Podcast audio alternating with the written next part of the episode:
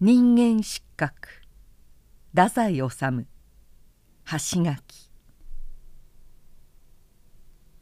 私はその男の写真を三葉見たことがある。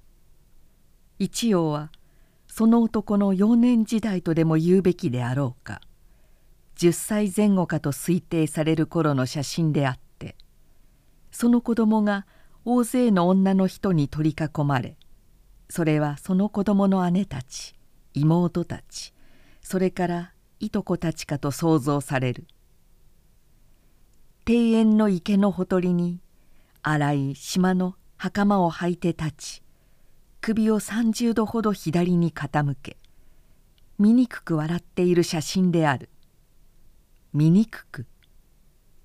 けれども鈍い人たちつまり美醜などに関心を持たぬ人たちは面白くも何ともないような顔をして「かわいい坊ちゃんですね」といい加減なお世辞を言ってもまんざら空お世辞に聞こえないくらいのいわば通俗の可愛らしさみたいな影もその子供の笑顔にないわけではないのだがしかしいささかでも美醜についての訓練を経てきた人なら一目見てすぐ「なんて嫌な子供だ」とすこぶる不快そうにつぶやき毛虫でも払いのける時のような手つきでその写真を放り投げるかもしれない全くその子供の笑顔はよく見れば見るほど何とも知れず嫌な薄気味悪いものが感じられてくる。土台それは笑顔でない。この子は少しも笑ってはいないのだ。その証拠にはこの子は両方の拳を固く握って立っている。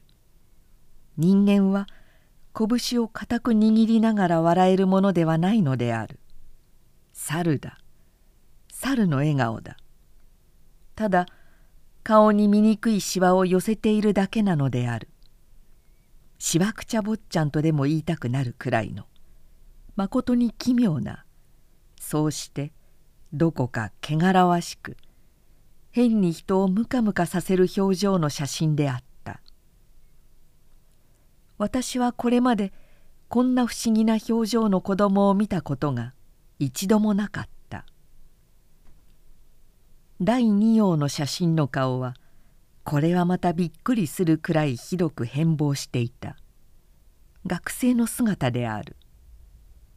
高等学校時代の写真か大学時代の写真かはっきりしないけれどもとにかく恐ろしく美貌の学生である。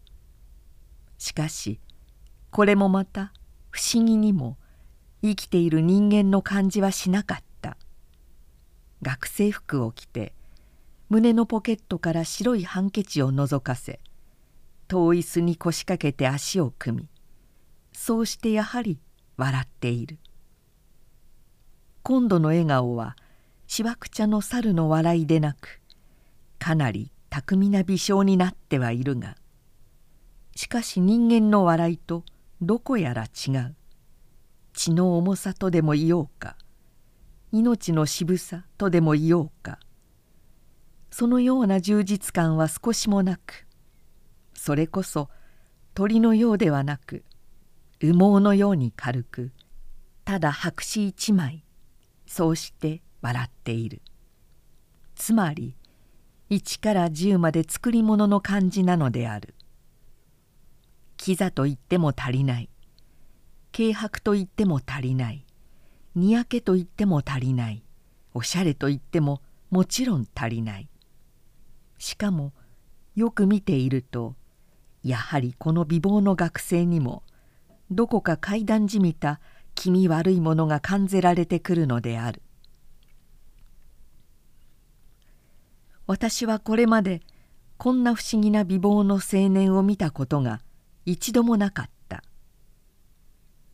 もう一葉の写真は最も奇怪なものである。まるでもう年の頃がわからない。頭は幾分白髪のようである。それがひどく汚い部屋。部屋の壁が3か所ほど崩れ落ちているのがその写真にはっきり写っている。の片隅で小さい火鉢に両手をかざし今度は笑っていない。どんな表情もない。いわば座って火鉢に両手をかざしながら自然に死んでいるようなまことに忌まわしい不吉な匂いのする写真であった。奇怪なのはそれだけでない。その写真には周りに顔が大きく写っていたので私はつくづくその顔の構造を調べることができたのであるが額は平凡。額のしわも平凡。眉も平凡目も平凡鼻も口も顎も。ああこの写真には表情がないばかりか。印象さえない。特徴がないのだ。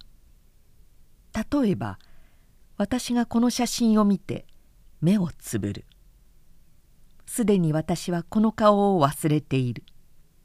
部屋の壁や小さい火鉢は思い出すことができるけれどもその部屋の主人公の顔の印象はすっと無償してどうしても何としても思い出せない絵にならない顔である。漫画にも何もならない顔である。目を開く。あこんな顔だったのか。思い出した。というような喜びさえない。極端な言い方をすれば目を開いてその写真を再び見ても思い出せない。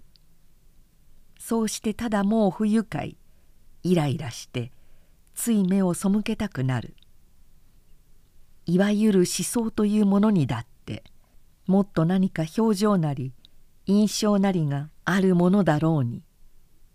人間の体にダバの首でもくっつけたならこんな感じのものになるであろうか。